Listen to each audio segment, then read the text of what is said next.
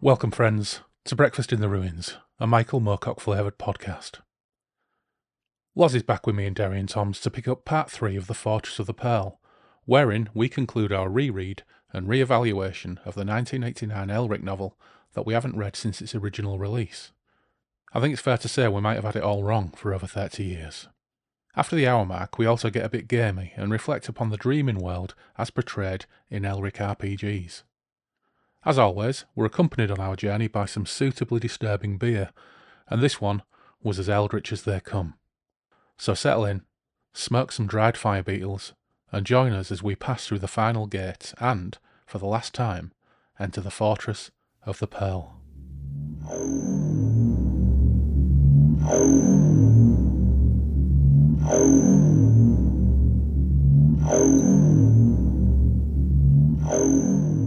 Okay, so we're back in Derry and Tom's, of course, and Loz is here. Hello, Loz. Hi.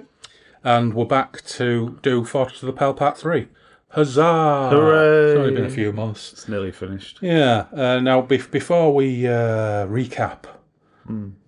Parts 1 and 2 briefly, I think we better just um, launch straight into what we're drinking. I mean, we've just had the last of the, what was it? I forgot what it's Rabbit. called. Rabbit Pants Black IPA. You'll be happy to know that is the only dark beer, stroke black beer, that's anywhere near this kitchen. Although I'm sure if you look at the beer corner or the booze corner, there's probably some hidden in there. It's very somewhere. nice. But that black IPA is great. It's quality. But right now, we're on the very attractively labelled Rapunzel Belgian Style Blonde. We are. 7.1% by volume. It's by. Who is it? Can't read it. The writing's fucking tiny. Tartarus. Yeah. Tartarus And it's Pales. vegan. Yeah. Which is great. Uh, and uh, I haven't tried it yet, so let's uh, go in there and give it a look. I have tried it. It reminds me of a saison. That's actually really nice. Yeah, and it's good. Yeah. you wouldn't know at this temperature that it's a 7.1% beer. No, it's quite pleasant. We Now- might do by the end of the class. Yes. And of course, what we've got to remember is that whilst we decided to have a moratorium on ridiculously disgusting, syrupy, dark stouts and porters for a while, We did. I have managed to isolate a particularly challenging, I expect, IPA of some description in order to at least maintain some of our tradition. Yeah, yeah. Well, And uh, here we have it. So let's go. I'll pass that one to you. Oh, Jesus. I think, Oh, hello. yeah, I think it's only traditional. Oh, good God. Yes, that as we're still in the dream realms, Yes. then why not have the great dreamer on board himself? Uh, Cthulhu. So Lovecraft was bound to feature on Breakfast in the Ruins at some point, but little did we know it would be in the form of an eldritch shanit- shanity shattering. Shanity shattering. Shanity shattering. But it's a very nice label. It is. It's it's called Cthulhu. It's called Cthulhu. It's also vegan. It is. It's also a West Coast teeper. So what's Type here. what's a TIP? there? Um, Yeah, me neither. no. It's by Tartarus Beers got also, nothing. and it's twelve percent, Yeah. So that's a good thing. which is pretty fucking horrifying. Yeah. I think we should possibly put them back in the fridge until we've drunk these, because frankly, if this gets anywhere near room temperature, it's gonna taste like brake fluid. Yeah, it may actually kill us. Yeah. Uh, It does actually mention that on the label. So just stand by while I just pop these back. Yeah, Oh. that will be marvelous. Yeah. So while I'm popping these back in the fridge, why don't you recap what has gone before? Well, what's gone before is the uh, Fortress of the Pearl parts ones and two, uh, where me and Mr. Stimson have discussed in great detail the book and drank beer. Yeah. I think that's probably the summary That probably- everybody needed. But Yeah. I suppose we're going to talk about the story very briefly. We do, yeah. So Elric he arrives in Quashat. Quasar. Quasitar. Yeah. Bit worse for wear. The Quasitar Empire fought the Bright Empire of Hmm. Melni- Melniboe. Yeah. He's still on his gap year. He is on his gap year. He's Yeah. on his post Elric of Melniboné gap year. Before he goes to, back to Emir, Emir and has a bit of a fight. Yeah. Uh, Yerkun's on the throne. Cimaril's going, What you on about? Why Yep. have you disappeared for a year? And he's ended up in this desert place in the uh, Sighing Desert. Mhm. Bit worse for wear. Gets a bit tricked by uh, Lord Go, Lord Gofazi. Yeah, The who bas- Rotter. who's basically there's there's a strange kind of uh, is it the six and one? Yeah, the six and one, the council, and Lord, Yeah. Lord Go desperately wants power. Yeah, He wants to impress the rest of the council, and he wants uh, a certain artifact, which is the aforementioned pearl, the pearl, which sits in Oh. The the heart of fortress the world. of the pearl, the heart of the world. So it's a massive pearl. Mm-hmm. Uh, nobody knows much about it. So that happens. Uh, Elric gets tricked into drinking some elixir, which Yep. is poisonous. Yep. Uh, and in and Lord Go goes, "Get me the pearl, otherwise you're going to die, and I'll also steal your current servant." Mhm. Ni is it? Yeah, the little boy and I, so he's at risk as well. Yep. So Elric goes off on his quest, meets some fire beetles, has a few fights, goes to uh, Glastonbury, Yep. um, and then Kills a large sorcerer of adventurers. yep, um, and finds out there's uh, the holy girl Mhm. is trapped in the dream world. Mm. And she's in the bronze tent. She is in the bronze centre of the blood moon. Mhm. Uh, Elric goes there, finds out it is a bit like Glastonbury. There's uh, lots of you know jugglers, Yeah. dancers, that Yep. kind of thing. Goes there, offers his services. We forgot about Alnek Kreb, who uh, Well, so Rail Nassim, he's the holy he's girl's the whole girl's father. dad. He wants his help. He, ex- he thinks that Elric is part of some deal that he's made with a dream thief to come and sort things out. Elric's bulked into Alnak Kreb. We liked Alnak Kreb. We, liked did. the cut of his jib. Sadly, it all goes a little bit wrong. When he tries to enter the girl's dreams, he withers up like an old husk. Yeah, you see, he let himself and the holy girl down. I Yep. think there he, Yep. he peaked too early. Yep. he And felt then Una appears, and she is the dream thief. that they were expecting. Yeah. Little did they know. Alnak Kreb was a friend of ours, but not particularly experienced, but she's the real deal. She does. She comes in, and goes, "No, wait, I'll bring back the holy girl." Yep. uh, Varadia, isn't it? Mm-hmm. And now it goes, yeah, I'll go as well. It'll be ace. Yeah. So off they go and have adventures. They do. They go into the dream world Hmm. uh, with surreal and strange consequences. Yeah, and it's all fairly entertaining. It's all good fun. Mocock is very much in deconstruction mode, deconstructing the tropes of fantasy and his own tropes as well. Yep. And to cut a very long story short, they have some adventures. They encounter the Pearl Warrior, who may be some aspect of Alnak Kreb. Could they be. encounter a rabbit in trousers? Yeah, the trou- trousered rabbit. Trousered rabbit. He wasn't very good, was he? No, and he, he disappointing. came a cropper. He did. Yeah. And they come across Lady a guy Stout. who wants to eat their livers, Yep. Liver guy. liver guy. Yep. give me your liver. Yeah. And that's a bit Queen weird. Sow turns up, helps them out. They wonder if Queen Sow is the Holy Girl's mother, Yeah. but eventually they pass through all five of these lands of The X. dream. Yeah. All rhyming. Land of kebabs, Yeah. land of black pudding, Yeah. There was probably something to do with sheep. Yeah. I would have thought. and they end up in the land of madness. They do. The Land of Madness surprisingly has a few issues. Yeah. But we've finally got there. We've got through the quest. They're in the land of madness. Queen Sow has seen them through the portal. They got away from the oddball that was after eating their livers. Um, the Pale Warrior, actually, they ended up fighting together to fight off some menace. They did. and then they get through the portal. So, long story short, they have arrived in the land of madness, where they will find the fortress of the pearl. They do. So, part three kicks off with an extract from the Chronicle of the Black Sword. It does. Yeah, I think you should read it, Loz. Now, it's it's up to you whether you read it in the style of Hugh Grant from a shit Guy Ritchie film. I'm not going to say that it's a prerequisite. I'll leave it to you. I think it'd be rude not to. Okay, go on. So, you know, bear with me. Uh, so, the people who haven't watched Operation Fortune Yeah. uh, on uh, Prime, Yeah, you don't need to. Just listen. Listen to the next thirty this is, seconds. the, this is probably a synopsis of the best bit of the whole film. Yeah. So, here we go. And I apologise for anybody from London. Yeah. Yeah. Is there a brave lord, birth by fate, to wield our weapons, win new estates, and tear down the walls time sanctifies, raise ancient temples as hallowed lies?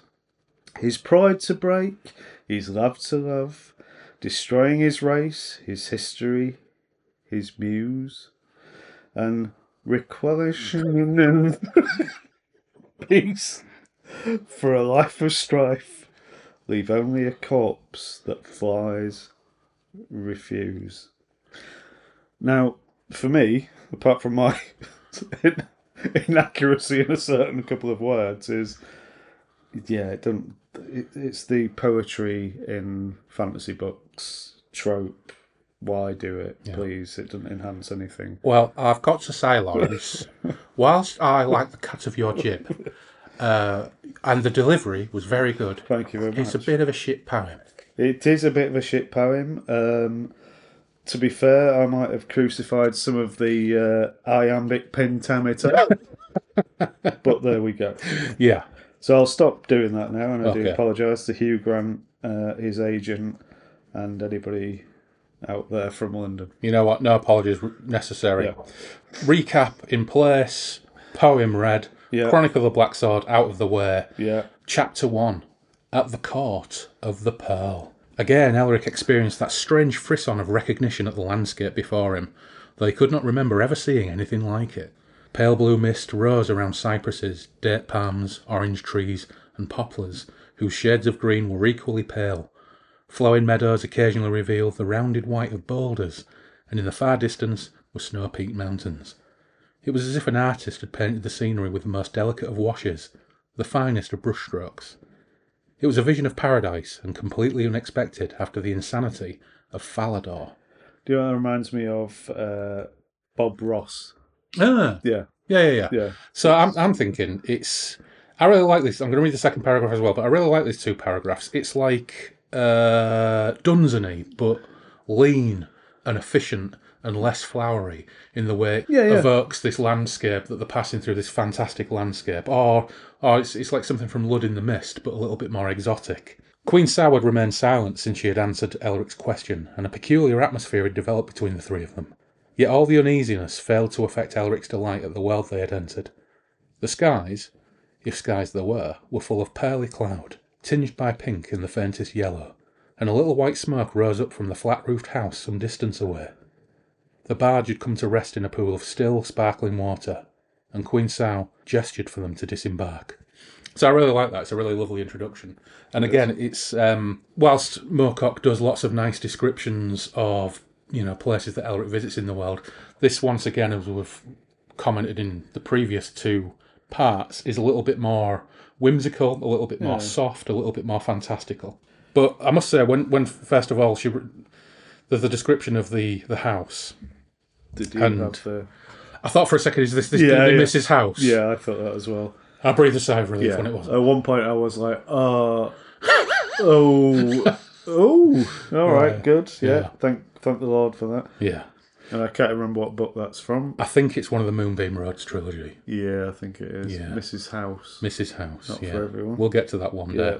We did reference Mrs. House in episode zero. Uh, I think we probably did. yeah. But uh, Yeah, it's- we've never revisited it yet, so we'll get to it. So it all looks pretty mellow. Elric asks Queen Sow where the fortress is. She says, Oh, well, um, whoever's in that cottage will tell you. Yeah. I'm like, oh, okay, cool. The walk over to the cottage. Elric's maybe getting a little bit complacent again. So Una's warning him about the rules of Dreamland again. Yeah. This is the land of madness. Madness can take many forms. Where it says Una was the first to reach the door of the White House. Outside were two chickens scratching in the gravel. An old dog tethered to a barrel who looked at, up at them over a grey muzzle and grinned. So you're right, dogs can look. Yeah. Exactly. A pair of short coated cats cleaning their silvery fur on the roof over the lintel. Una knocked, and the door was opened almost immediately. A tall, handsome young man stood there, his head covered by an old burnous, his body clad in a light brown robe with long sleeves. He seemed pleased to see visitors. You did. What's a benoose? A burnous? Had to look it up. yeah. A burnous is like a Middle Eastern robe with a hood. All right. Cool. So he's kind of in monkish garb. Greetings to you, he said. I am Chemog Baum, currently in exile. Have you come with good news from the court? We have no news at all, I fear, said Una. We are travellers and we seek the fortress of the Pearl. Is it close by here? At the heart and centre of those mountains, he waved with his hand toward the peak. Will you join me for some refreshment? Yeah. Then he knocks up some uh, herbal drinks. Hmm. Yeah. So when I was reading this, I was like, Shamog Baum. Have I heard of him before? This is exactly what I was thinking. Generally, when there's a stupid name in Yeah. Moorcock, it's an anagram of some description. Yeah. But I scratch my head and I cannot for a second think what that could be an anagram of. No, I, I don't either. So anybody who's listening, answers on a postcard. And it's also it's another Michael Moorcock, especially in this book, random larker thrown in for whatever reason. Oh, we, we kind of find out why Yeah, we do, later right, on, yeah. don't we? But even Elric's thinking, I, re- I recall this name. Why is this name so familiar? And he thinks that he only recently heard it. Baum is attired like an Eastern monk, complete with hood. We find out he's a defrocked knight of the court Yeah. of the Pearl. And Elric realizes that he has dim memories of hearing stories in Quasat art of this fella, but he understood them to date back a thousand years. Yeah. So he's like a almost a mythical like story book character of Quasarshot's history Indeed. who fought against the Bright Empire. He did. But it turns out to be quite a chance meeting because whilst he attires them with some swish gear, Barm and Elric have an exchange. And it starts Chamog, Chamog, Bar, Ch- fuck's sake, Chamog Barm's gifts continued in the shape of two grey horses, which he led from their stable at the back of the house. These are Taran and Tadia, brother and sister. They were twin foals. They have never been separated. Once I rode them into battle. Once I took up arms against the Bright Empire. Now, the last Emperor of Melnibone will ride in my place to fulfill my destiny and end the siege of the Fortress of the Pearl. You know me. Elric looked hard at the handsome youth, seeking deception or even irony, but there was none in those steady eyes. A hero knows another, Prince Elric, and Chemog Baum reached out to grip Elric's forearm in the gesture of friendship of the desert peoples. May you gain all you wish to gain, and may you do so with honour. You too, Lady Una, your courage is the greatest of all. Farewell. And he sees them off. He does. there's a sense that perhaps you always get that sense with the language when Moorcock, cer- certainly in, in the latter stages of the Eternal Champion books, that whenever there's a a champion recognizes another champion, Yeah. there's always like an insinuation that this could be another aspect of the Eternal Champion could who be. once fought in the service of Quasashart against Chaos. War against chaos. Yeah, yeah, possible. Might have been a bit rubbish though. May well have been a bit rubbish. Certainly failed in this respect. yeah. Yeah, because uh, he's been defrocked and he's basically just giving them directions. Moorcock loves his little seeds and details that add to that overall tapestry. He And It's does. always a little bit of fun, even when they're kind of fairly throwaway characters. And we don't really see a great deal of him, although he does he does recur a little bit further down the line. He does, but ultimately, yeah, what's he on about? You know. Why is he there? and does it add anything to the story? Possibly not. well, this has been the theme throughout the Fortress of the Pearl, hasn't it? Yeah. That there's all these little bits and pieces, all these little bits and pieces of detail, characters that pop in and pop out, Jasper Collinardus popping in Yeah. and popping out. It doesn't really add anything other than colour in the tapestry Yeah, and add little details. And that's more and more the way I think about Fortress of the Pearl is it's like looking at a big rug with lots of Right. detail on it. And there's you know there's a little fella over here with it's a- oh look it's a rabbit in pants yeah, jousting with jousting at trees There tilting it at is. trees Yeah, oh no look there's a little bit his head's been chopped off unlucky poor rabbit block and that's what the Fortress of the Pearl is like it's like a a big rich tapestry of detail but I think as we go the strings are drawn and and, and it comes together in it the next does. At the couple end, of chapters Yeah, it does. It does make more sense. yeah. So now they're travelling down Marble Road towards the mountains where they hope to find the fortress, and there is a, a little exchange between Elric and Una.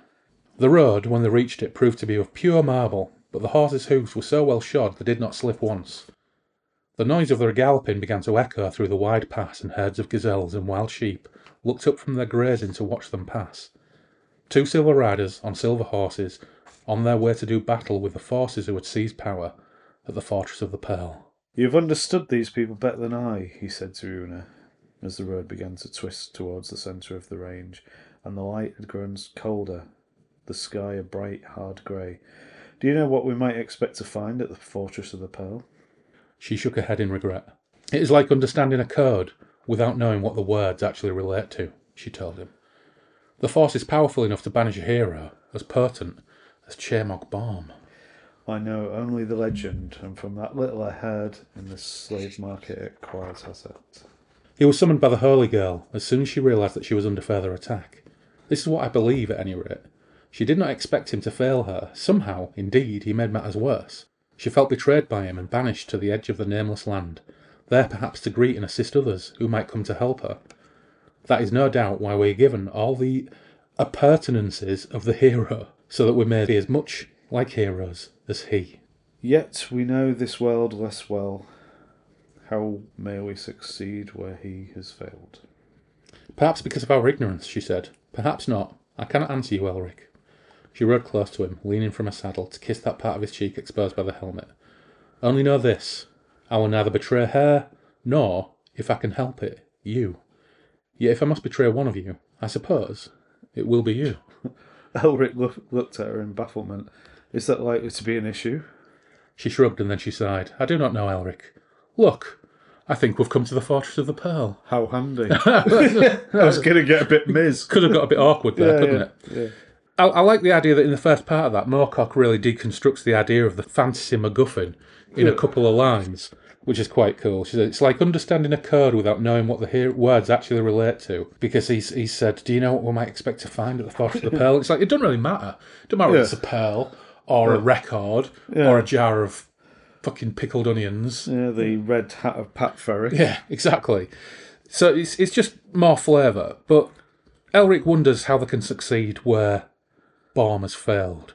And this this bit where Una suggests it kind of comes out of the blue when she says, "Well, you know what? I will be faithful to the Holy Grail and to you, to a point." Yeah, and then sorry about Yeah, that. Yeah, I kind of thought, thought that was foreshadowing, a little bit. but it's only foreshadowing if you look at it in a certain light. And there is a little piece at the end of the epilogue which we'll get to, Yeah, that you could read in a way that could be a form of betrayal, but we'll get to it. but potentially, I think he. yeah, I think that is a, a discussion point, isn't it? Yeah. betrayal after what what happened. Yeah, yeah. But anyway, we're at the fortress suddenly. Yeah, It's pretty cool. Elric's impressed. it's very nice. Reminds me of home. To pass the gates, though, they have to face once again. Oh, way up. It's the Pearl Warrior again, He, he's back. and I was quite amused by this because he talks some nonsensical jive, It's just a bit confusing. and Elric having none of it. So he's just like, "Oh, I'm going to fight you. yeah, I've, I've got no time for this, this garbage that's coming out of your mouth.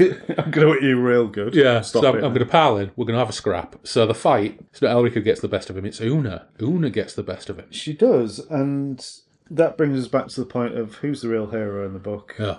It's Una, isn't it? Yeah. And the fact that he's describing this maneuver as uh, going down in history. Yeah, he's so impressed. Yeah. This spear stroke sword maneuver Yeah, I'm not. which cracks the breastplate. It does.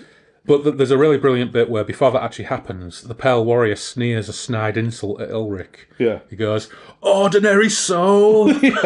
The lips twisted in this insult, clearly as disgusting as any you can c- conceive. which is a fantastic insult. Yeah. I'm going to use it. Yeah, I think we I'm should. going to use it, as well as bad beef. Bad beef. I'm going to use that. an ordinary as a soul. handy barb at work. Yeah. If I'm in a Teams meeting and someone upsets me, I'm either going to call them bad beef. I'm going to say you're bad beef, or I'm going to call them. I'm going to shriek at them with a sneer that they are just an ordinary soul. Or you could, or you could just say, "You ordinary soul," Yeah.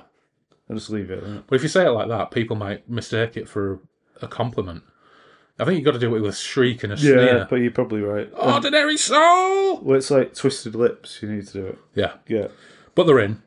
So should should we should we comment on the uh, Marvel strategy of uh, of Una? I'm not convinced. No, I'm not convinced either. And uh, he began to chuckle again, this time because Una was riding at him, her sword stretched out before her, a spear held in her hand, her reins between her teeth, which is quite tricky to do. Yeah. Tried it once quite in impressive. Barnsley. uh, the sword drove forward, the spear swung back as poised to throw. Then sword and spear struck the Pearl Warrior at exact the same moment, so that his breastplate cracked like the shell of a, some great crustacean Hmm. and was pierced by the sword. Elric marvelled at the strategy, which he had never witnessed before. It was a feat of arms warriors would speak of for a thousand years to come, which many would try and emulate and would die in the trying. Not my words, the words of Elric. Yeah. Yeah. He, he was well impressed. I can't help thinking that the sword held out in one hand and the spear in the left is like the equivalent of going, "Whoa," distracting someone with your right hand while you poke them with your left. Yeah. Like, oh, look at my hand. Oh. But she she drew it back to throw. Mhm. So he was going, oh, she's going to throw it. Hmm. I said, I'm, I'm not getting it. Yeah. Yeah. But anyway, for a thousand years to come, people will be discussing that. You know, bit of hyperbole there from Elric, Not entirely, yeah. but it is a dream.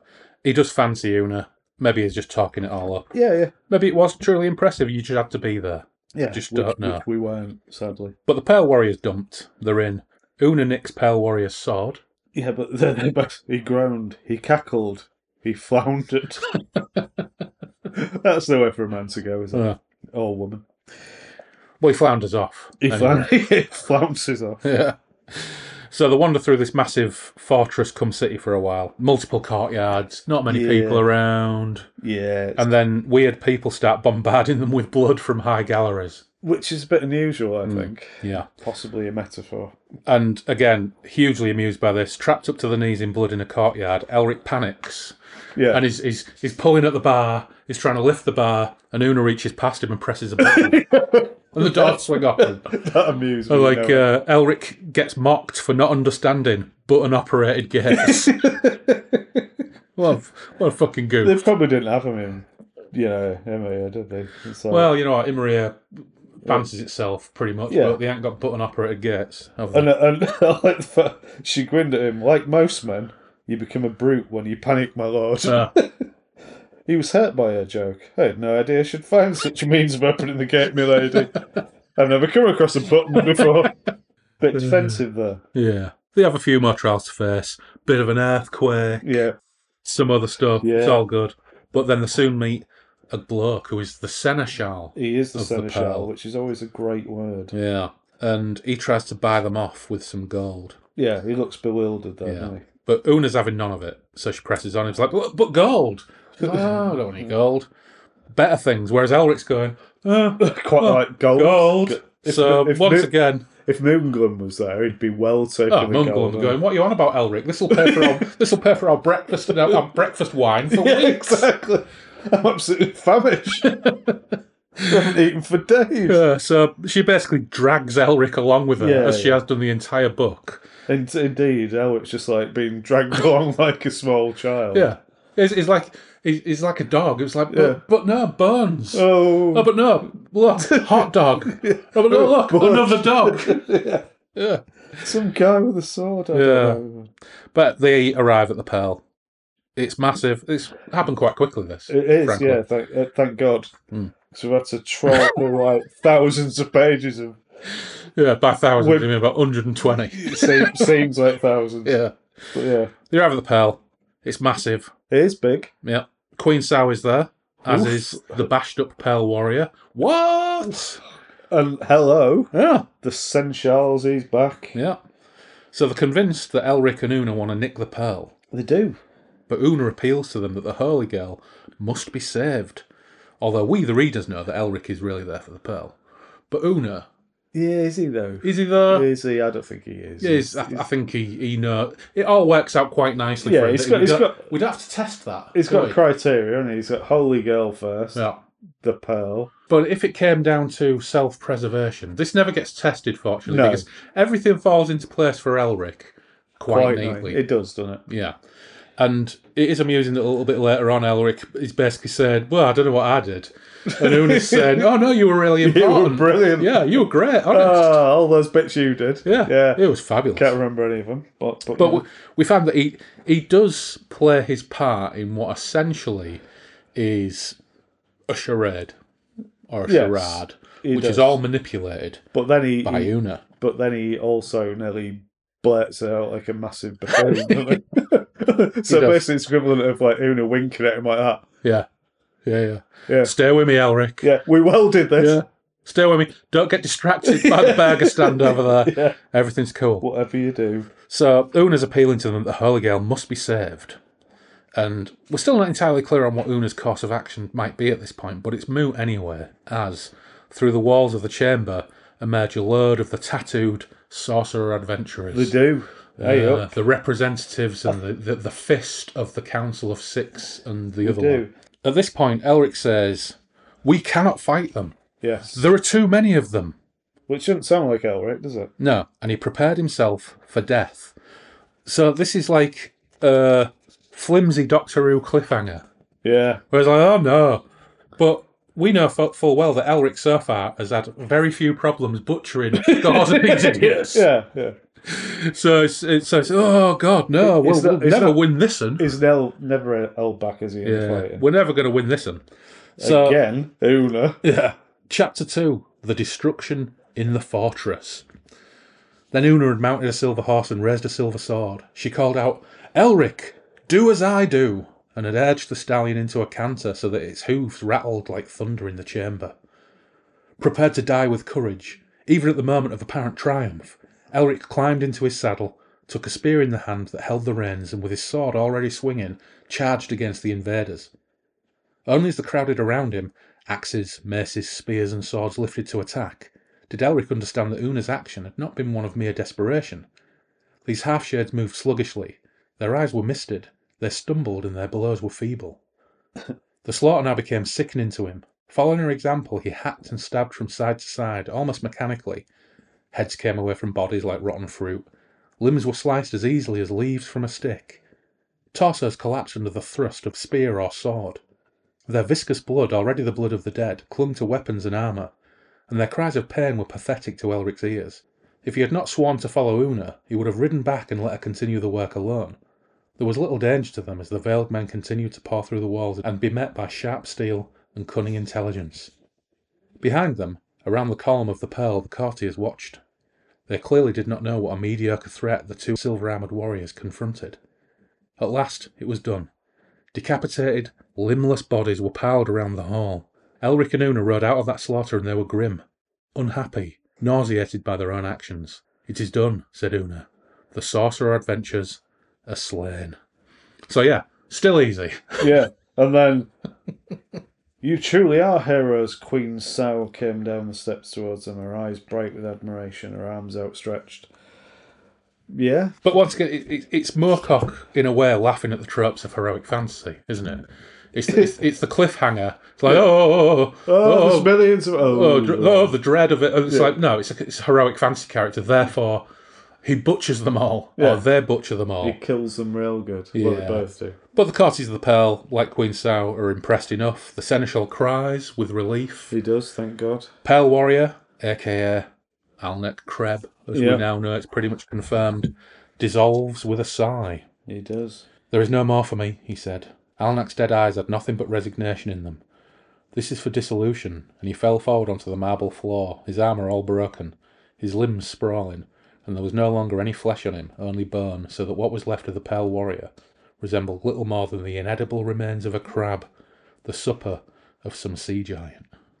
That's the one I was thinking of. Yeah, Yeah. yeah. Yeah, unlucky. Queen Sal gives Elric a hug and takes on her true form. She, She is, does. and has been all along, the projection of Veradia, the Holy Girl. Have on a mo. Yeah, Yeah, exactly. job done.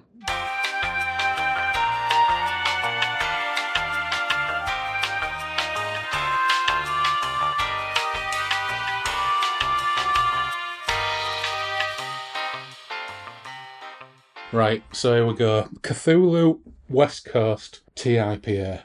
Oh, Saints Preservers. I know. I have a bad feeling about this. Yeah. I actually had a third can of this, and as it's Paul Hillary, the lapsed gamer's belated 50th birthday, it was actually a, a wee while ago, um, I'm sending can three to the lapsed gamer. So, unlucky Paul, Yeah. it's headed your way. Sorry. Here we go. Oh, sweet Jesus and all the baby angels. Woo! Gary Davis. What a mate. well, oh, hell. Hell's teeth preservers. yeah, I can feel myself drying out. It's uh, a. Why? Why do people want this? Uh, This was eight quid a can. that's ridiculous. And don't get me wrong, it's a fucking beautiful can. It's some quality artwork. Yeah, the, the Cthulhu illustration on the can label is really cool, but shit the bed. This is horrible. Who, who in the world went, yeah, we really need a 12% beer right now, It's basically barley wine.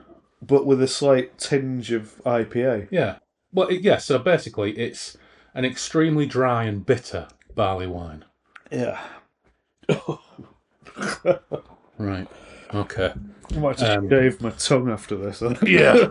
Yeah. So let's try and power on through, through the pain. right. This is where you get the crux of the whole book, though. isn't Yes, it? it So is. this particular- And everything after this is like wrap up. Yeah, yeah. isn't it? Yeah.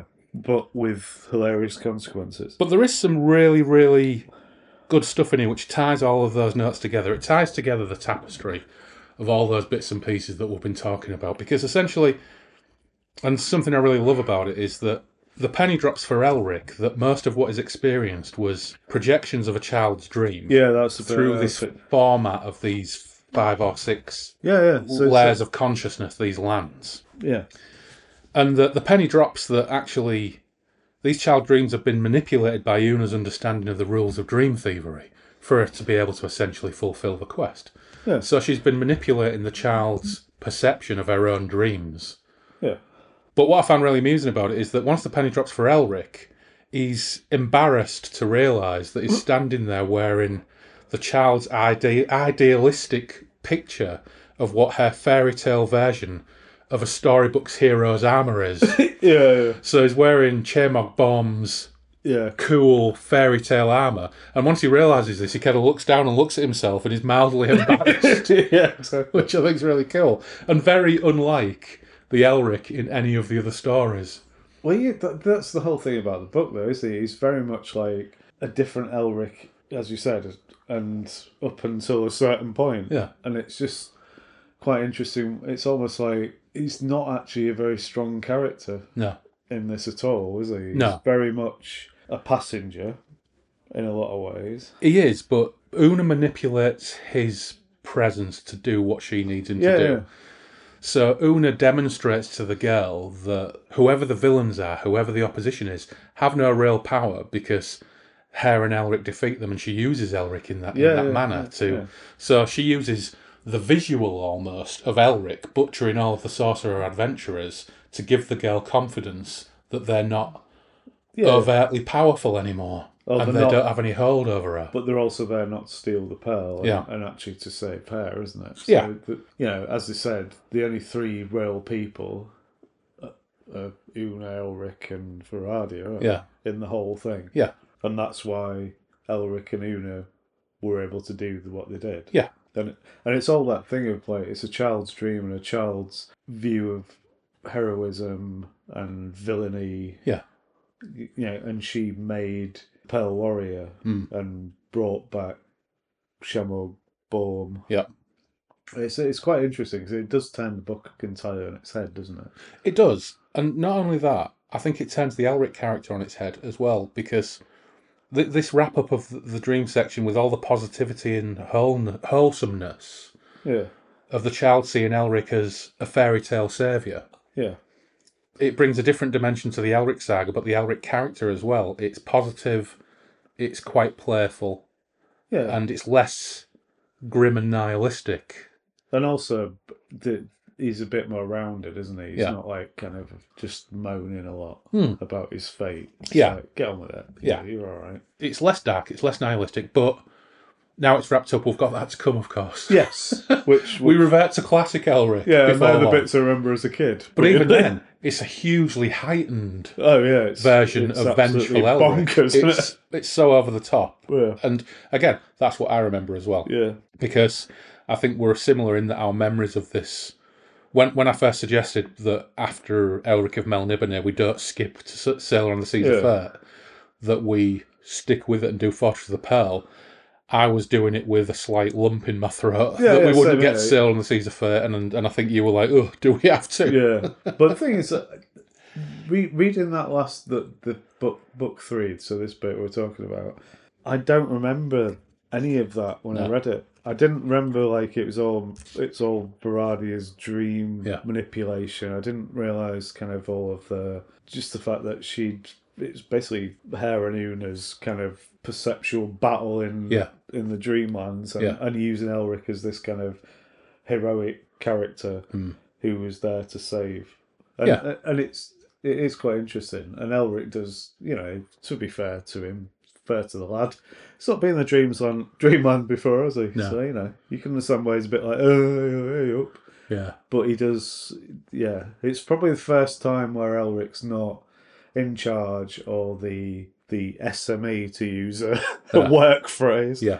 you know he he's the kind of apprentice isn't Yeah. he he's the moon He's the glove. companion yeah yeah in this Totally, yeah. scenario, isn't it? yeah, yeah Until we get to the end, The where oh way up the grand finale. yeah which I is- think when I read this at the time, I probably didn't get all of this because th- there's a point where, and I'm still the same now. If I'm reading a book that's I'm finding a slog, I end up reading it robotically, yeah and I'm just scanning the words to get through it. yeah and going ah they seem to be crapping on about something Yeah. yeah let, let's move it on So I think th- this, th- the texture of this was wasted on idiotic sixteen-year-old me or whatever. Yeah, and I think the fact is, you know, like this version, which was the first Elric novel for a decade, Yeah. and it was completely different because it was really thick. Yeah. And you you were like, but normally there's like you read them about, you know, Yeah.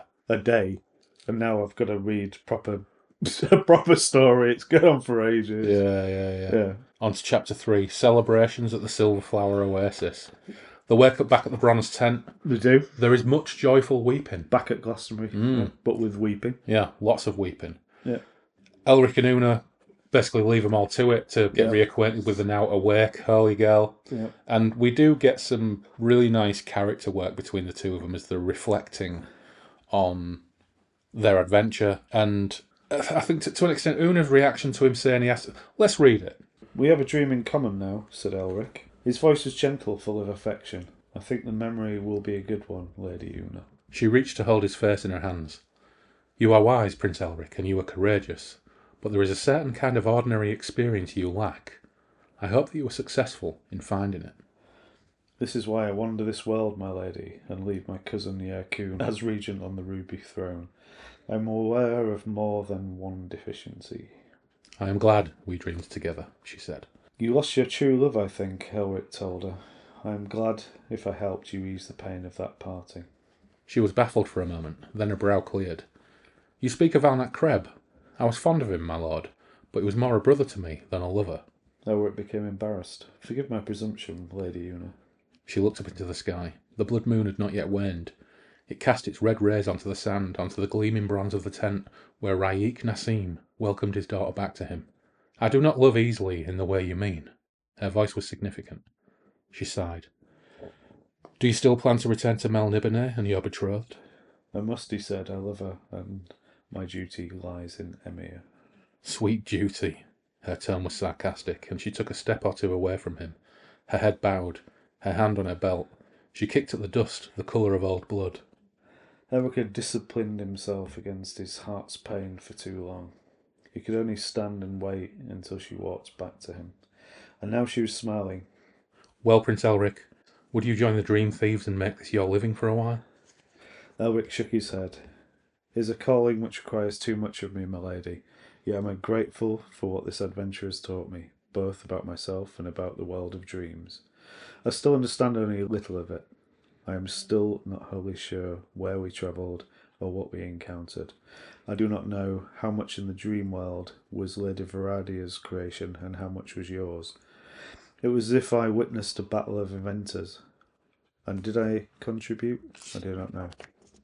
Oh, without you, believe me, Prince Elric, I think I would have failed. You have seen so much of other worlds, and you have read more. It does not do to analyse too closely the creatures and places one encounters in the dream realm. But be assured, you made your contribution. More, perhaps, than you will ever know. Yeah, so I mean that battle of the inventors, it just that's the book, isn't it? Hmm. Yeah. sums it up. It, re- it reminds me as well because Una is the main protagonist in it. It reminds me of Revenge of the Rose as well. Yeah. when Rose is the basically the instigator of the whole thing as well. Hmm. It's. I, I love the bit on that first page that we read where it says, You are wise, Prince Elric, and you are courageous, but there is a certain kind of ordinary experience you lack. Yeah, I hope that you're successful in finding it. And basically says, Well, yeah, that's why that's what I'm trying to do on my gap year. yeah, This is what I'm really trying to do. And it's it's really quite uh, tragic that we know, because we've read The Sailor on the Seas of Fate, Yeah. that his gap year is a complete fucking failure. that's a disaster, isn't it? It's an absolute disaster. And it ends up essentially with him, as we So we know we did The Dreaming City as our first proper episode. It ends up with a complete disaster, with the death of his betrothed, with the sack of his city, Yeah. and even then, all of his mates who he got together to sack the city, most of them die horribly by dragonfire. Yeah. So that little bit, once you, once you know what's to come, is really quite sad because Elric is such a tragic character, but he, he has self awareness about his failures and he has, in his own way, noble intentions. Yeah, he's he's definitely more of a hero in this book. Yeah. I think, and and that's setting it up, isn't it, for later, where you know they always talk about Elric being an anti-hero, Yeah. but the stuff he the stuff he does, it's not really selfish, selfishly motivated, is it? No, and I don't know if anti hero is even correct because it's not like he's evil, it's just his motivations. He can, he, he can be though. It- well, but that's more driven by his. Uh, yeah, okay. There's something about his culture where, well, he doesn't suffer fools gladly, does he? No. And and the fact that he has uh, uh, a necromantic sword, which is also very keen to get stuck in and Yeah, yeah. fuck things up for him. You know, it's not an ideal situation. It doesn't help. It- It's it's that thing of uh, certain people can be together in a, in a relationship, and it's not good for either of them. Yeah. But they're drawn together. Yeah, Him and Stormbringer. Yeah. Not ideal, is it? no, not at all. So the Baradim interrupt anyway, and the celebrations and joy are unconfined. Oh yeah. And there's there's a couple of really fucking great paragraphs here, and I love it. It says they had only walked a few more paces before they were lifted onto the shoulders of the crowd, and soon they were borne, laughing and infected by the general joyousness, over the desert towards the silver flower oasis. And again, this this feeds into this very different perspective on Elric as as a genuine hero. Yeah, yeah. The celebrations began at once, as if the Baradim and all the other desert clans had been preparing for this moment. Every kind of delicious food was prepared until the air was rich with an enormous variety of mouth-watering smells, and it seemed all the great spice warehouses of the world had been made to release their contents. Cooking fires blazed everywhere, as did great brands and lamps and candles, and from out of the Kasbah Mool or Kariz, overlooking the great oasis, rode the Alum Rit Guardians in all the glory of their ancient armour their red gold helmets and breastplates, their weapons of bronze and brass and steel. They had huge forked beards and massive turbans wound around the spikes of their helms. They wore surcoats of elaborate brocade and cloth of silver, and their high boots were embroidered with designs almost as intricate as those on their shirts. They were proud, good humoured men who rode at the sides of their wives, who were also armoured and carried bows and slender spears. All had soon mingled with the enormous crowd who had erected a large platform and placed a carved chair upon it, and sat the smiling Varadia in the chair so that all could see the holy girl of the Baradim restored to her clan, bringing back their history, their pride, and their future. I love that. Sometimes It's good, isn't it? I read stuff and I can almost taste and smell it so badly. Yeah. I want to be there. Yeah. It's fantastic. Who were these Guardian fellas? What have they been up to? Exactly, they're just thrown in. They're just- just, they're just a bit of detail. There it Mocock's is. thought, I haven't described any funky clothes for a while. yeah, let's lob Let's these. get lads some in in. there. Yeah, they're massive turbans. Yeah. brilliant. Right, Nassim's still still crying. He's He, so he, he had chuffed. stopped, doesn't he? No, he's so pleased to have him back. He's thanking Elric and Una. And he makes a promise too. He does. He says, Your names will be remembered by the Baradim for all time, and whatever favour you shall ask of us, so long as it be honourable, as we know it shall, then we shall grant it to you. If you are in danger ten thousand miles away, you will send a message to the Baradim, and they will come to your aid. Meanwhile, you must know that you have freed the spirit of a good hearted child from dark captivity. Now, I've got to say, I know this is written after the majority of the Elric stories, but if only he'd actually Yeah. drawn on that I know. favour, it could have come in handy on quite a few occasions. Yeah, exactly. And Elric quips, he, Nassim offers them gold and riches and treasures, but Elric quips that there's a dude back in Quasar's heart Yeah. that's promised him half an empire if he delivers the pearl. Yeah. Hmm, I wonder if he's as good as his promise. We'll soon find out. But he also asks Elric if he was able to sustain himself in the dream realm without pain. Hmm. And suddenly it dawns on Elric that he realizes the benefits of being out of his body rather than out of his head on elixirs, herbs, and other bits and pieces, and even the souls of the slain. He's experienced during the dream realm this period of healthiness and a feeling of calm, being, yeah. And, yeah, and calm and being and being free of it all. And I, th- I think that's another really lovely bit. That's really um, a great Elric moment where he, he for just a period of time, he forgot how frail and weak and ill he tends to be. Yeah. He loves it, and and he- and he views this as so. This is what ordinary life is like to not be this guy who relies on false means. So it's quite identifiable, isn't it? Because you know, I'm in my fifties now. I'm on various types of medication in order to in order to survive day by day. And there are times when I think I mean I suppose in in a way it's it's inverse. But do you ever think back to the days? I do. But do you ever think back to the days when we were skint in our early twenties, but we were able to game whenever we wanted and get ten people round a table and, and play a, a game, scrape up enough dosh to get either some weed or eight cans of orangy boom or some carbon white. And about the most stressful thing we had to do every fortnight was sign on. I do.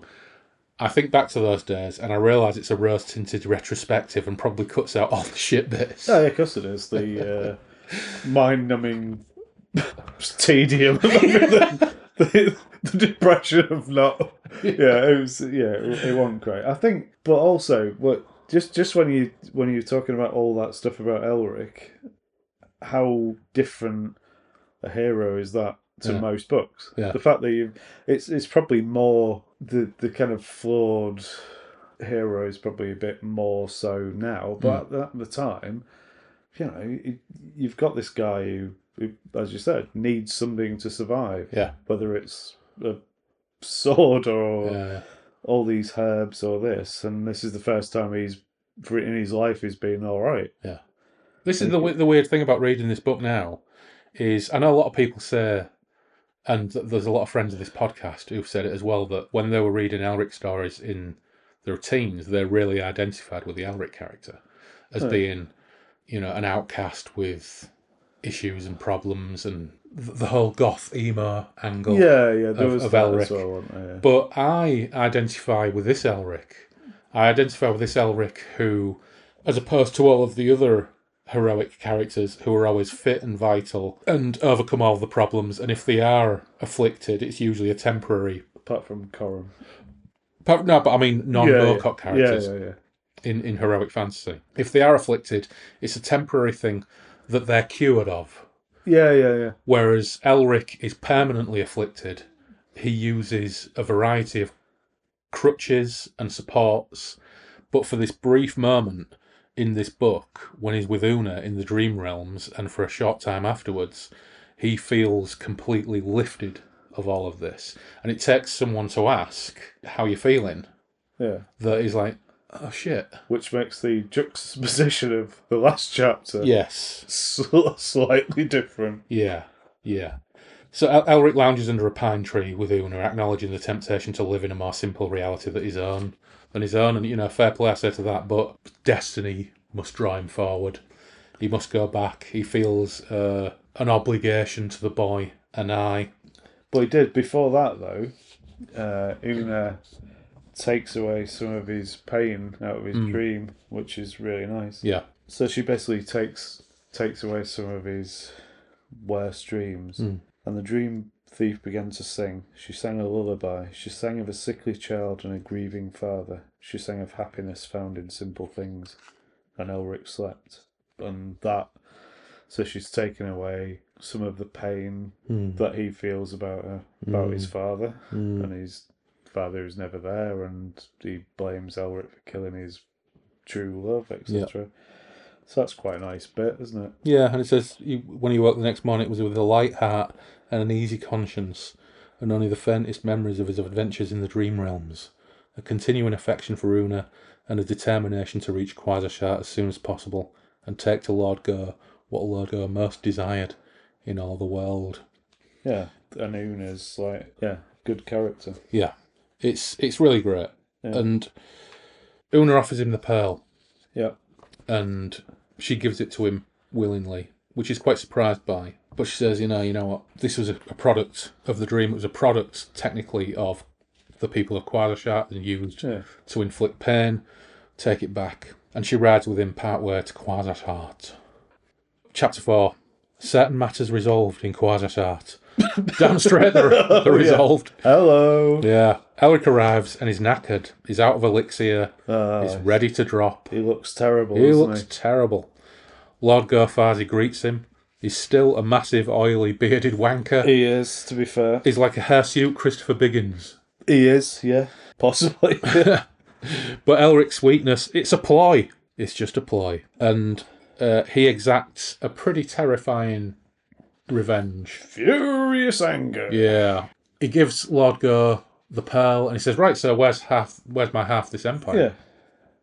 Lord Go realises that he doesn't need the elixir anymore. It's like, yeah, whatever. He doesn't for a bit though. He taunts him quite He does a bit, taunt doesn't him. He does. He's he's been a wanker. he? Yeah. And he basically says, Oh no, the elixir was enough. You don't need all the money. Yeah. You're not a local. You're not one of us. But- you ain't getting out. But the thing is, wh- when Elric's like lying down and Go thinks he's in charge, Elric starts taunting him a bit, and he's Yeah. like, uh, "The worm is so proud to be the king of the dunghill," yeah, which is brilliant. yeah, Which which is making Lord Go a bit cross. yeah. I think Lord Ghost taunts to him as well, quite good. Greetings, greetings, Elric of Nadsokar. Greetings, white faced clown thief. Clown thief, I'm gonna hit you so hard. yeah. Uh, but you know, Elric is is just sandbagging Yeah, he's he's well done him like a kipper, isn't he? He has, and he essentially makes Lord go attempts to swallow the pearl. Giving him the elixir to wash it down. Yeah, which at this point we realise the pearl is still of quite some size because when Veradia realises back in the Dream Realms and the kill all the sorcerer adventurers, she smashes the big pearl yeah, and there's still like a fist sized pearl inside. there is. So this is what Elric makes Lord go try to swallow unsuccessfully, sadly. Well, not sadly, but yeah. You know, th- th- this chapter might be one of my favourites in all of the Elric saga because even though Lord Go is a little bit panto, He is. he's a little bit vicious panto, Elric in full on vengeful angel of death mode as he brutally punishes Go for his duplicity. Even then, he still gives the council one last chance to parley he does. which of course they spurn in their absolute arrogance. To cut, well, it's, just, it's a fairly short chapter. It to is. cut a short story short, he slaughters the lot of them, plus all of the guards, plus all the rest of the sorcerer adventurers, and then goes to rampage through the city, killing anybody he comes across. Yeah, basically, he uh, Anybody who doesn't flee, he butchers and devotes their blood and souls to his lord's Ari- to his lord Ariok. And then when he's done, and when Stormbringer is sated, he just throws the pearl in a gutter. he does. So I mean, it was like uh, it was a slaughter to make all other events pale into insignificance. it was a slaughter that would never be forgotten in all the annals of the desert peoples, who'd learn of it from those who fled Quasatat that night, flinging themselves into the waterless desert rather than face the white laughing demon on a Baradi horse, who gallops up and down their lovely streets and taught them what price of complacency and unthinking cruelty could be. Yeah. It's quite full on, isn't it? It's it's full on. It's Elric on steroids. Yeah. It's vengeful Eric on steroids. It. th- There's some really nice bits where the council still think that Melniboné sunk, Yeah, yeah. and it's, it's And they insult him a bit. and th- they insult him. And but Elric essentially he finishes the war. The war between Quasashat and Melniboné kind of ground to a halt, and a thousand years went by, and Elric concludes the war by That's what it basically says, isn't butchering it? everybody. Yeah. yeah, he did not look back at the city which, in the name of his ancestors, had been conquered at last Yeah. on his own. Yeah. So we said earlier on, you know, is, is Elric actually evil? There is a line here. It says, He killed without mercy, without distinction, without cruelty. He killed as a mad wolf kills, and as he killed, he laughed. So it's quite. Yeah. Yeah, okay. So he has his moments. Yeah, I he's- think it's fair to say. Yeah. He's uh, a bit of a wrong un. And that's essentially the end. But, it, Except, but wait one minute. hang on a minute. Five, an epilogue at the waning of the blood moon. This is essentially Una hearing of his vengeance and being sad. But she does have a fascinating exchange with Veradia She does. about the nature of dreams and creation and how the pearl came to be a real thing. Una paused and looked down into the water, which reflected the faint pink disk of the moon. An oyster, threatened by intrusion from without, seeks to isolate that threat by forming the thing around it that eventually becomes a pearl. Sometimes this is how it happens. At other times, the will of humanity is so strong, the desire for something so intense, that they will bring into existence that which was thought until then to be impossible. It's not unusual, Varadia, for a dream to be made reality. This knowledge is one of the reasons why my respect for humanity is maintained, in spite of all the cruelties and injustices I witness in my travels. I think I understand, said the holy girl. Oh, you will understand all of this very soon, Una assured her, for you are one of those capable of such creation. A few days later, Una was ready to ride away from the Silver Flower Oasis towards Elware and the unmapped East. Varadia spoke to her for the last time. I know you have a further secret, she said to the dream thief. Will you not share it with me? Una was astonished. Her regard for the girl's sensitive intelligence increased. Do you want to talk more about the nature of dreams and reality? I think you carry a child, Una, said Varadia directly. Is that not so? Una folded her arms and leaned against her horse. She shook her head in frank good humour. It is true that all the wisdom of your people is accumulated in you, young woman. The child of one you have loved and who is lost to you? Ay, said Una. A daughter, I think. Maybe even a brother and sister, if the omens are properly interpreted. More than pearls can be conceived in dreams, Varadia. And with the father, ever know his offspring? gently asked the holy girl. Una tried to speak and discovered that she could not. She looked away quickly towards distant Quasarshart. Then, after a few moments, she was able to force herself to answer. Never, she said.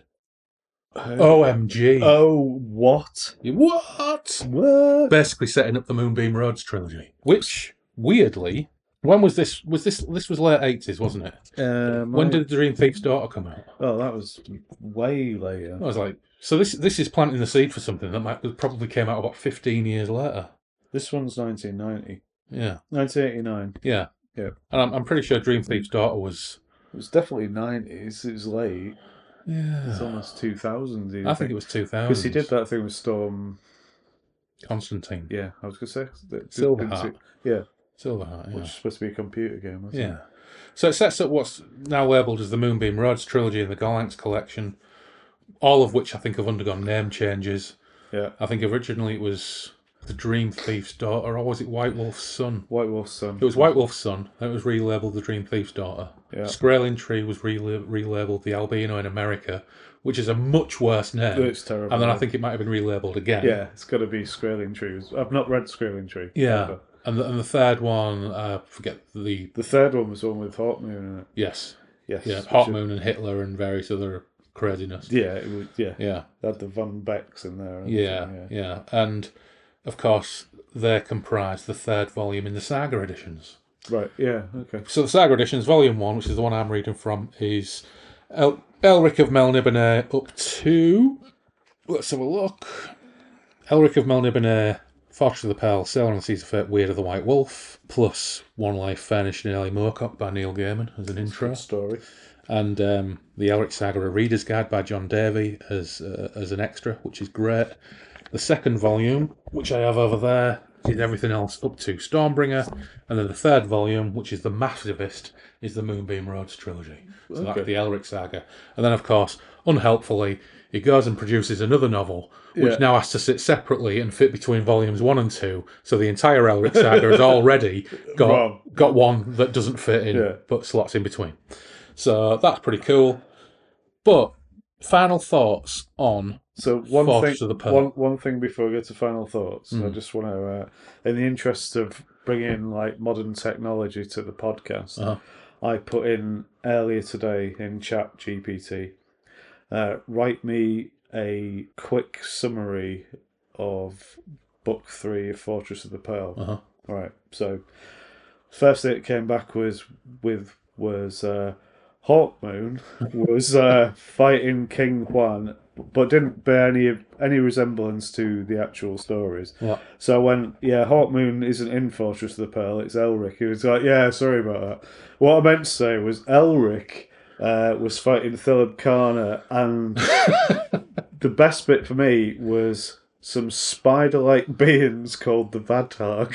Oh, My last question to ChatGPT is, do you actually know anything about this book? And it came back good. No, sorry. Absolutely brilliant. fantastic. So I was trying to like do a quick right. crib it for me just so I've got some very quick note. And in the end, it was like, nah, sorry, I've, I've no idea what you're talking about. Yeah. uh, Okay. what, so, I've, what I've done is just like grabbed anything I can find on the internet to with Moorcock, yeah. put it into one story, which doesn't make any sense. Right. Therefore, we reject ChatGPT So, as I, a tool. so AI for Michael Moorcock podcasting Yeah. purposes, that's a strong no from me. Okay. Back to the book. Yeah. Final thoughts. I mean, we- we've already said to a degree how our opinions of it may have changed. Oh, totally changed. Yeah, I think even reading the last kind of book changes my opinion on, on it. I think it's a really interesting take on Elric. I still think it probably be a better book if Una was the main character in it, which she still probably is. Yeah. Hmm. Yeah, I, I, I kind of enjoyed it a lot more. Yeah. I think Yeah. some some of it was very sluggish and plodding. I think. Yeah. Oh, here's some fire beetles. yeah, Here's some snout-faced women. Yeah, here's a rabbit dude with trousers. I'll don't not the rabbit doodle trousers. well, we like him, but I love the rabbit we doodle don't ah, trousers. need him, do I think it's sad that it was done and we? Yeah, dusted in a page and a half. yeah. He, if he- that. Yeah, he, he he came, he shouted, he got killed. Yeah. But I think from from an Elric kind of character perspective, it was good. I think it kind Hmm. I of think it's changed great. him a lot, and it's probably it's the only well apart from the first book, it's the only book where he's not got Stormbringer all the way through it. Yeah, yeah. I, I really, really like it, um, and my opinion of it is completely transformed by this reread. And unlike some others which I read at the time, then maybe reread in the nineties or even Hmm. the early two thousands. So some of them I might have not have read for fifteen or twenty years. I know the th- second Coram trilogy I definitely read about ten years ago, maybe even Yeah. slightly less. But this is definitely one I haven't read since it came out No, same here. or Definitely. reread since it Yeah. came out, and my opinion of it is completely done a 180. Uh, and I really dug it. I think it's great. And it's funny, when um, in the early days of the podcast, I had uh, Nathan Gouljazz on, and he was the Australian guy who records um, like power metal under the name Corum. Oh yeah. And I remember having a conversation about him when we were talking about it, and he said Fortress of the Pearl was the first Moorcock book he ever read, and it sucked him into Moorcock. Yeah. And at the time, I think I remember thinking, "Holy shit! If Fortress of the Pearl had been the first Moorcock I'd ever read, I might not have ever read any more." Possibly, yeah. But you know what? I've got to say now, I, I kind of see where he was coming from. It's it's just a really really skillful, in some ways, deconstruction of of the tropes of heroic fantasy, but also his own tropes that he relies on so much, and it's quite playful. And uh, yeah, I really dug it. Yeah. I, I- I think having read book three again. I could probably, if I had the time, I could probably go back to the beginning, reread it, and probably get more out of it. Yeah, I think Again. so. I think the fact that you know, if the entire book is based, yeah, especially the dream worlds, is two people trying to manipulate reality, Yeah. it makes it a lot more interesting. And now it to just sort of- goes, "Buh." yeah, it was something. Uh, uh, am I, um, yeah, as long as, I, as long as I've got, am I actually being useful here? yeah, as long I as I've don't got voluminous pantaloons on, I'm all right, you know. know. Yeah. but and and the kind of the, the other side of it it's a bit more interesting kind of some of the kind of mythology and setting is a bit more eastern isn't it as well yeah it reminds me of june in that kind of Mm. Yeah, yeah. that aspect which you know it takes it completely away from european Yes. middle age middle ages Hmm. kind of setting doesn't it Yeah. gives a bit of color to it Yeah. bit glastonbury but you can imagine it visually it's a lot more interesting i think So Yeah, it's you quite can im- vivid, isn't it? yeah, you can imagine certain scenes really vividly and cinematic would Mm. look really good. There's still bits that are a bit plodding Mm. for me, but I enjoyed it so much more. Yeah. A lot So, um, better. I mean, Moorcock's probably written this one. He's knocking on fit, the door of 50. Yeah. Or he's certainly in his late 40s. And it's, Was it the first time he'd gone back to write an Elric story though? it was, yeah, it Since said, the 80s. said first Elric in 10 years, didn't Yeah, it? so it must be since the eighties. Yeah. And probably the eighties was probably Elric at the end of time or something Yeah, yeah. random like that. It Yeah. wasn't kind of it was probably short stories or something. Yeah. Yeah, yeah. So his first novel for yeah, ten years. Yeah. Yeah. and he's probably gone back to what makes. I d- He might have gone back and gone, what makes Elric interesting as a character, and you know how can you play on that? I suppose, isn't it? Or, or it could be that he's been writing his Colonel Pyatt sequence Yeah. and some other things like Mother London and stuff like that. And his publisher said, you know what, we need a bestseller. Yeah, yeah. Because whilst those books are good books, they won't sell in the same volumes as an No. Elric novel. So perhaps his publisher said, you know what, give us an Elric novel. And he's like, well, all right, but I'll do it on my own terms Yeah. and I'm going to have some fun with it. Yeah, yeah, well, totally. But that's what he's always said, isn't it? If if he that's his best selling character, Mm. Yeah. so he will do that. Yeah, yeah. And why not? You know? yeah, yeah, exactly. Absolutely. Fair play to him. So that was The Fosh of the Pell. He was. And I think we need to just have a few words on that Dream Realms supplement for the Elric of Melniboné role playing game.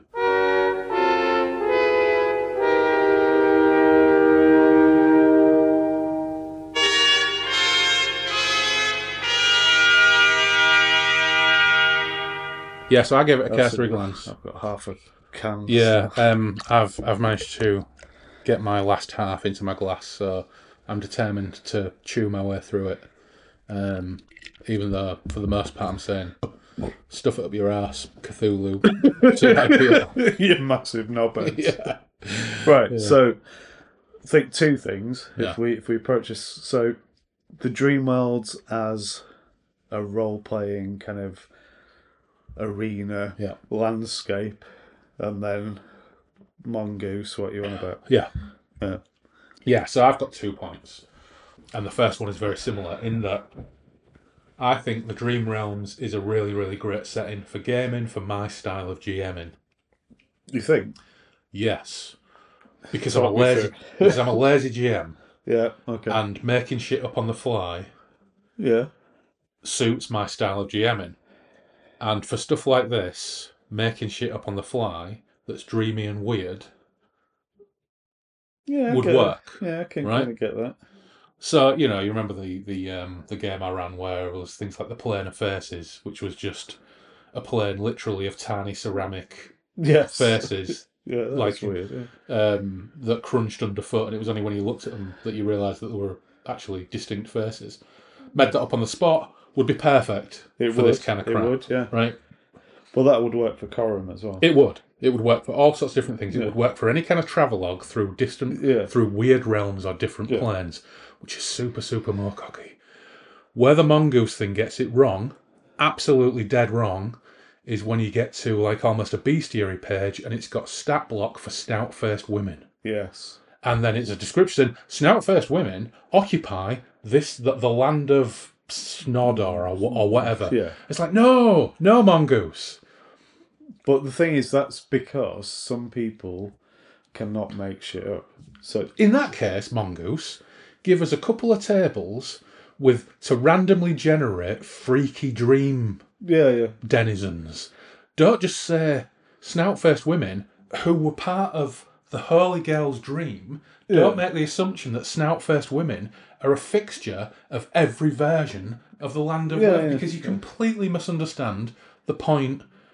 but Of I, the dream but I realms. think kind of the dream, dream. If you're playing a dream thief, Yeah. for example, it's quite hard to mechanize it, isn't it? If you play that type of game, some of that invention needs to come from the player. Yeah. So basically, you're a dream thief, right?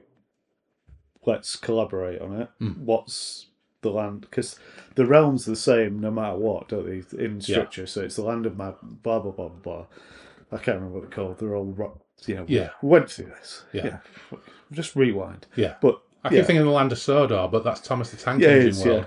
But that would be cool. Yeah. Yeah. Well, so- why not? But but you've got yeah, Miriador, all that kind of shit. Yeah. But it's, right, okay. So if you give player agency, so what does it look like?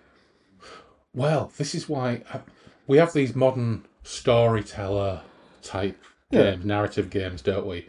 And Swords of the Serpentine follows this route where it's it encourages the players to contribute creatively. All the Gumshoe stuff does because I Yeah. play it a lot, Yeah. so we do that a lot yeah, I suppose I referenced Swords of the Serpentine just because because it's it- fantasy. Yeah. it's fancy Yeah, and yeah. it claims some more cocky and lineage. yeah, So that that would that would play really really well. But even if you've got characters who are not entirely comfortable doing that, like frankly, the people we game with when we game face to face here, yeah, they yeah. don't necessarily buy into that so much. unless it's something like Tales from the Loop, where they can identify with being a child Yeah, in the eighties, Yeah, yeah. For example. Exactly. Yeah, yeah. or Oh, the Ramsey game we did years ago with Stu, Sarah, and Oh. Yeah. um, Yaki, Yeah. which was again we could all identify It was with what it 80s was again, like yeah, to be yeah. teenagers in the eighties. Yeah. So it was easy. It was Yeah. easy to do that. I think having this situation where there are no boundaries and and the sky is the limit in terms of your imagination would make that more of a struggle. Did you ever play Cthulhu Dreamlands? No, I, I haven't either. lo- but- love the supplement. The second edition supplement, never read I it. think, is much better than the box set was. It's got a lot more stuff in there, but yeah, it's really good. But it's a similar kind of thing. Yeah, so if you're same, going to do yeah. Call of Cthulhu Dreamlands, you know, the Dreamlands do have like the Dreamlands are different to Yeah, so a lot of this structure. because they're established and there's structure Then there's a map. and there's a map. Yeah. yeah, but but still, lots and lots of latitude to say this part of the moon Yeah. rabbits with bottle green breeks, whatever, and kettles for helmets. Fuck Yeah. it, why not? Yeah. You know, bring all that stuff in there. So you're saying you, you need it depends it depends on the GM and it also depends on the players whether you have like a randomizer. It's not even a randomizer. It's almost like a a tiered randomizer, isn't it? So Yeah, I, I would have had an easier time with that Dream Realm supplement if instead of just saying, "Oh, look, snout-faced women," no, no knocking anybody who produces role-playing supplements no, because no, you're right.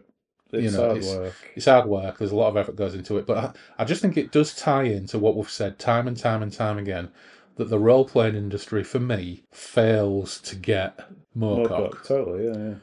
and this is this is another great example. If they'd have come up with some tables to randomly generate weird denizens of the dream realms, Yeah. so you could just think, well, you know, my imagination's running a bit dry today. I'm going to roll some dice, and oh look, I have come up with I don't know Forest of Bone. three buttocked Yeah, but it's, it's that thing. terrapins, whatever, you know. It's that thing of Marcotte when he when he was talking about writing, about coming up with evocative Mm. kind of descriptions where you join two things that shouldn't be together. Yeah.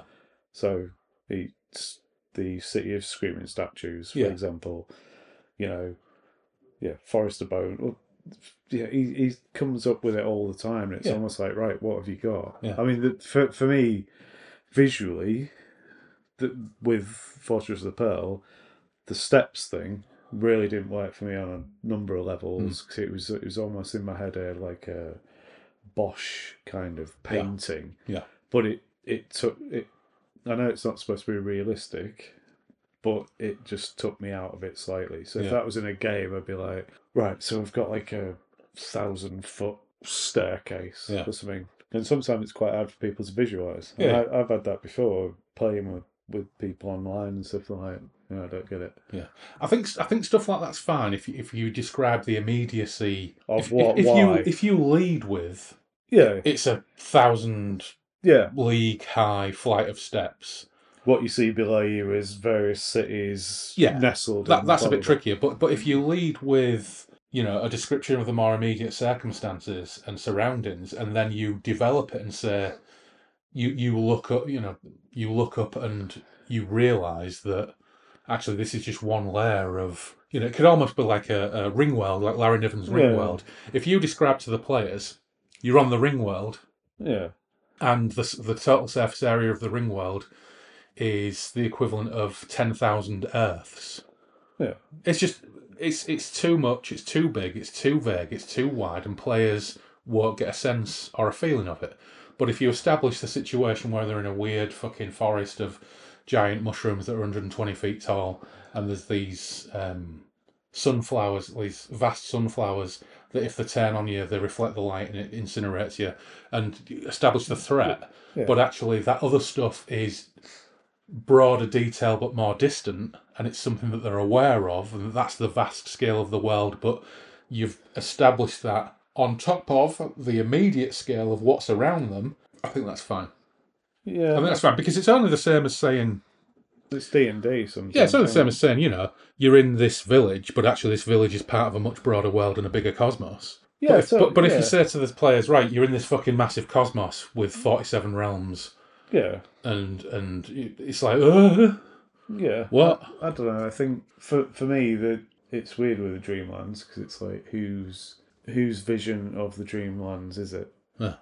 Is is it the dream thief or is it is the dream thief interpreting reality themselves? So, so the, the dream thief is manipulating the situation of the Matter. dreamland, Yeah. which, which is, um, as we know, because Una is able to actually create children in her own womb yeah, based upon things that are going on in the dreamlands, which is like a r- remarkable level of, of power. And that's why I said earlier on is that, in a way, when she talks about she won't betray the girl, but she'll betray Elric if necessary, is taking the stuff of Elric and creating a child or children in her own uh, womb without consent yeah. I is that a suppose. form of betrayal? But that kind of you know blows up on the fact that that the actual dream world itself, a GM could establish the dream world and all the contents of it. The players, the dream thieves, then use their power, skills, imagination, whatever, to manipulate the stuff of the dream world. And I think that's a really enticing. it's an interesting thought. I possibility? just don't think the rules do it. But yeah, Oh fuck! yeah, Th- those, those supplements, no, No. They, they do not work at all. And the second thing that my observation was, it's got tables of firearms. yes. Because, got because fucking guns it is in it. interpreted. It, well, so it's included the middle marches, Yeah. isn't it, or the middle march or Yeah, whatever. yeah, yeah. And also the uh, Moonbeam Roads trilogy where you've got Nazis with machine guns. yeah. The Von Becks. That's all fine. You know, let them have guns. But don't have a fucking table of. Uh, Yeah, no. It's the equivalent of the, the worst thing for me because obviously I run Hawkmoon for years, but I did my homebrew version of it, and I bought Shattered Isle Mm. and just went Shit, we've talked about that before, haven't we? yeah, and it was like well you've got helicopters fight it because somebody went helicopters fighting uh, ornithopters would be brilliant. It's like Yeah. no, it'd be shit, it'd be terrible because it's completely wrong. Well, this is another brilliant example, isn't it? If, Is that if you're doing a game in Tragic Millennium Europe, Yeah. we know that you can just you can, you can walk for five miles and oh look a throbbing bridge. yeah, exactly. We cross the throbbing bridge and we get high and it makes us feel miles better. Yeah. Brilliant. Yeah, So if you're gonna do stuff, create mad shit. yeah, create yeah. mad shit and weird science, And even if you can't think and of magic, go crazy. just have like you know if you're going to have something you want to fight so Mocock did it didn't he right we've got ornithopters brilliant they're a bit erratic all that but but that's how Yeah. they've basically controlled Europe Yeah. how do you fight them massive fucking flamingos That's right. brilliant That's right. not helicopters But so, someone is writing uh, a supplement for the Hartman role playing games. It's like, ah, well, what I really want to write is a post apocalyptic game where people can find a bunker in Ireland full of Bradley fighting vehicles and Apache helicopters. That was the whole problem about Moorcock and the, even some of the French Moorcock stuff. Mm. Sorry, the French Hawkmoon stuff was they were treating it as a post-apocalyptic game as opposed to Tragic Millennium. Mm-hmm. Mm. It's the fact that it's fantasy. You've Mm. got people riding fucking not unicorns, but Mm. horned horses. You've Yeah. got you've got your mutants, but Yeah. you don't call them mutants No, because you call them that- barragoons. because it takes it out of the whole yeah if you if you read it like a post-apocalyptic book it it'd be shit Yeah. but the fact that all the fantasy around the hawkmoon stuff was ace because Mm. it's like you've got all of the different names you've got the camargue i mean the camargue's like you know we it's spelt different but we all know it's south of france and we Yeah. know it's marsh Yeah. oh no they've got the white horses there he just went right what would be really ace is the Camargue, for some reason, Count Brass lives there. Yeah. Brilliant. The horses are horned. Count Brass's got loads of source, you know, Weird towers. weird towers. Mm. He's got his guardians, but he's got also got. So what's the Camargue got? Flamingos, right? Let's have massive flamingos, Yeah. and that's what makes it interesting. Not let's fight an ornithopter with a helicopter because Yeah. it's fucking bollocks. Well, and even when they do find ancient technology in Hawkmoon, Yeah. it's a giant steel and chrome weird robot Monster thing. tiger monster. yeah, yeah. You know, it's not a fucking tank. And the mutant war jaguars. Mutant brilliant. War Jaguars of Asia Communista, Brilliant. the greatest new wave of British he- heavy metal album never released. Yeah. Yeah. But the fact that Asia Communista was just made up, Yeah. which is brilliant as well. yeah, It's like it was just like this enemy that nobody knew about, yeah. and it's a stupid name, Yeah. but we'll go with it. But it's great. Yeah, It's lovely. I love it. but it goes back to yeah, Dreamlands.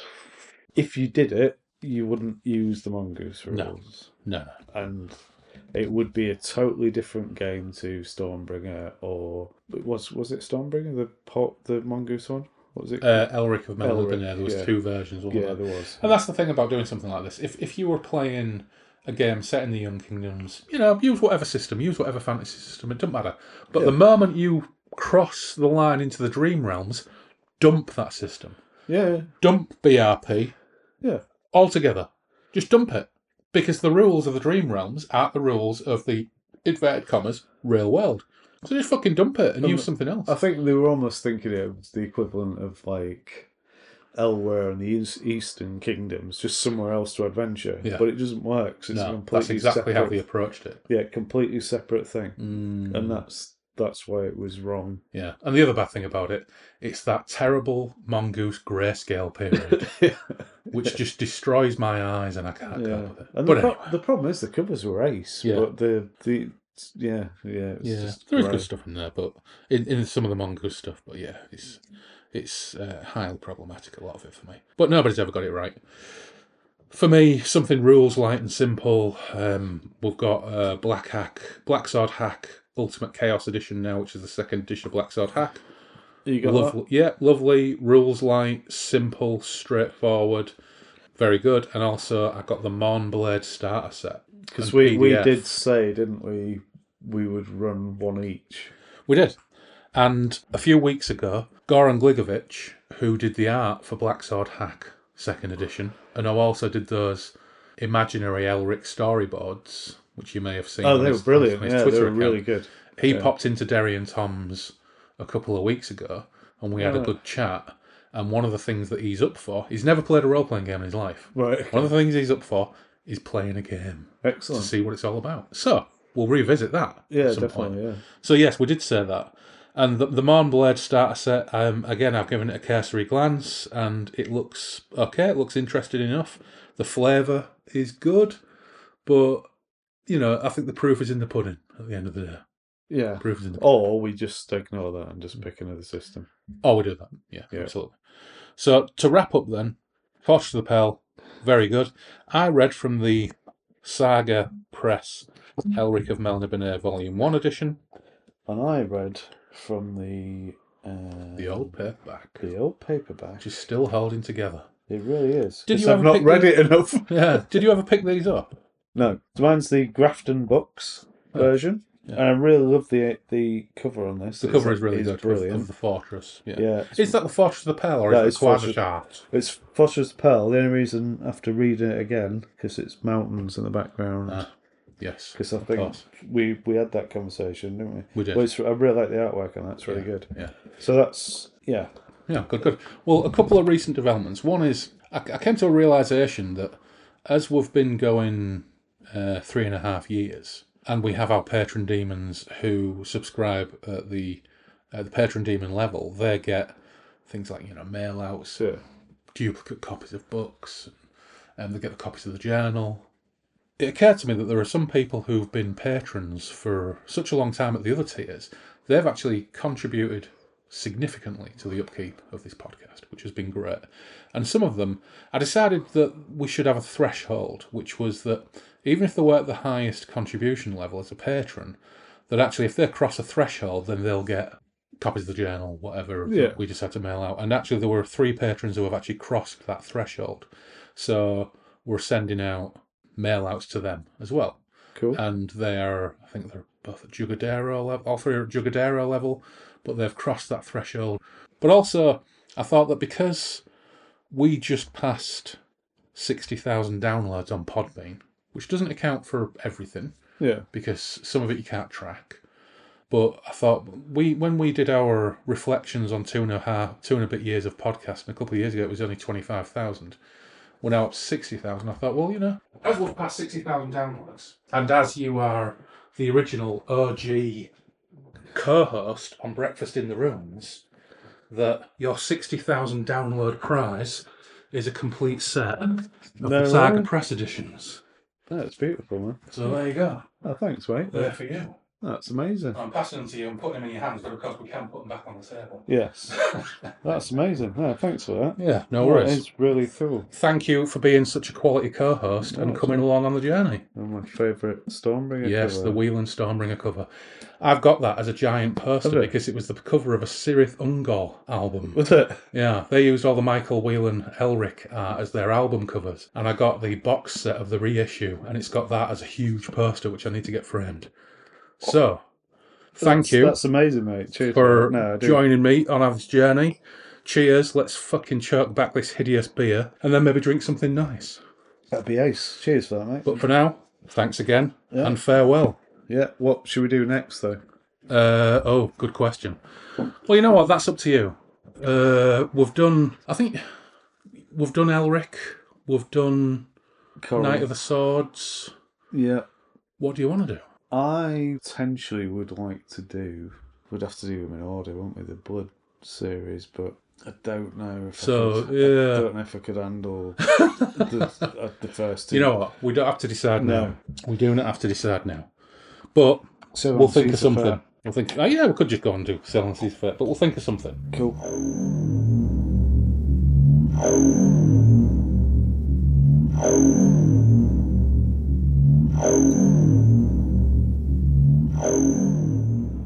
Thanks to Laws as ever for his good humour and co-hosting throughout our run, but also on this our 60th full show.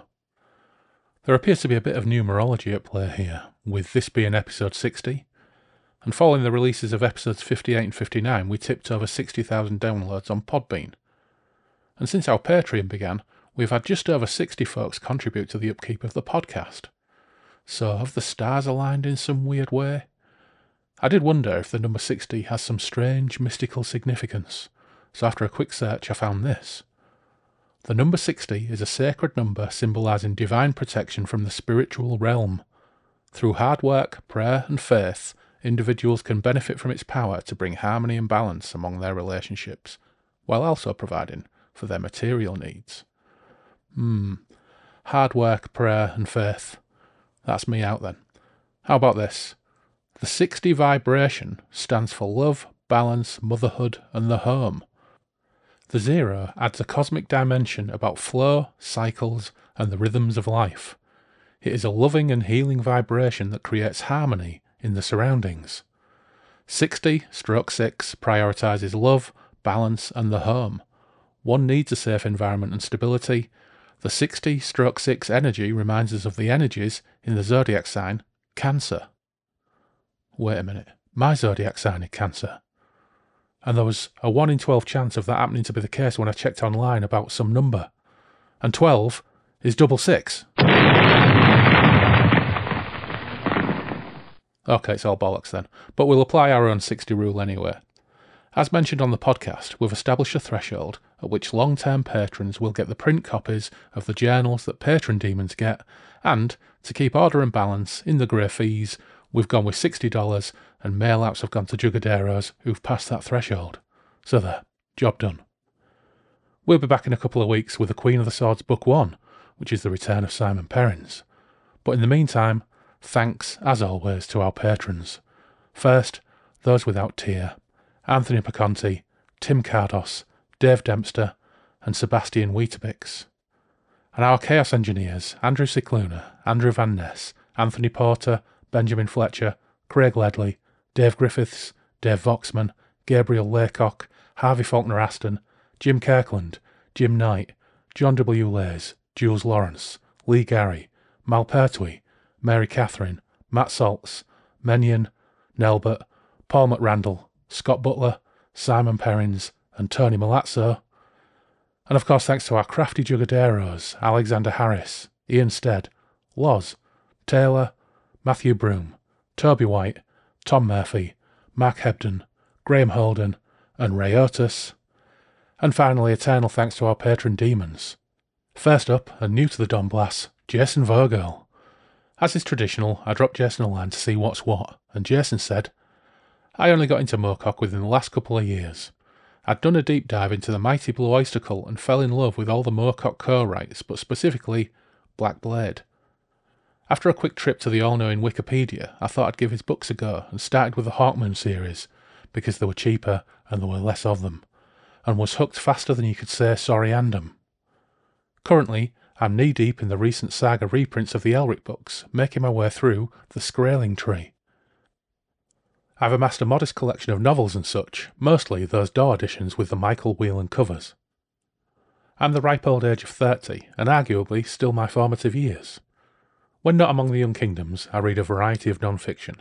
Glenn Cook, author of the excellent Black Company series, Grim Dark Fantasy about a company of mercenaries, Jim Butcher, specifically his Dresden Files series, Wizard Private Detective, and any throwback paperback I spy that has a really happening cover.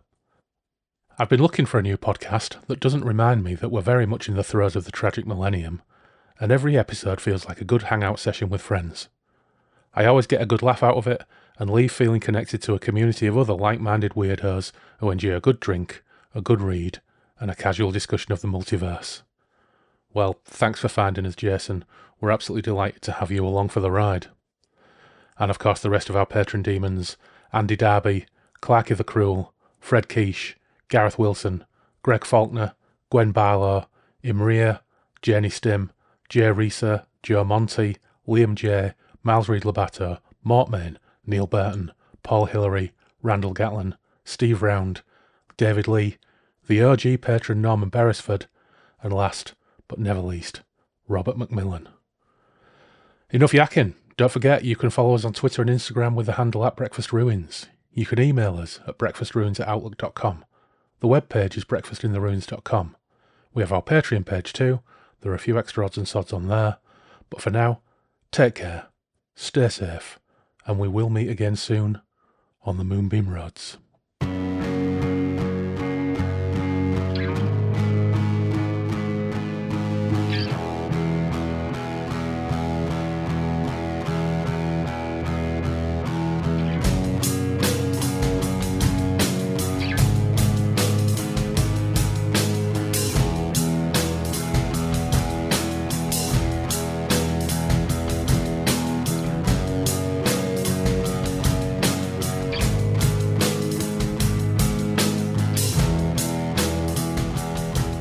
That'd be fine. Oh, oh no, I can't even find my place now. Is this because Relinquishing. Relinquishing. Well, relinquishing.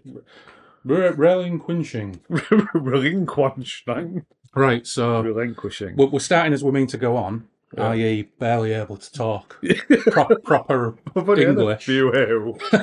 Honestly, officer, I've only had a few ales and a curry. Yeah. Um, well, I should turn that game down a little bit because we're already spiking.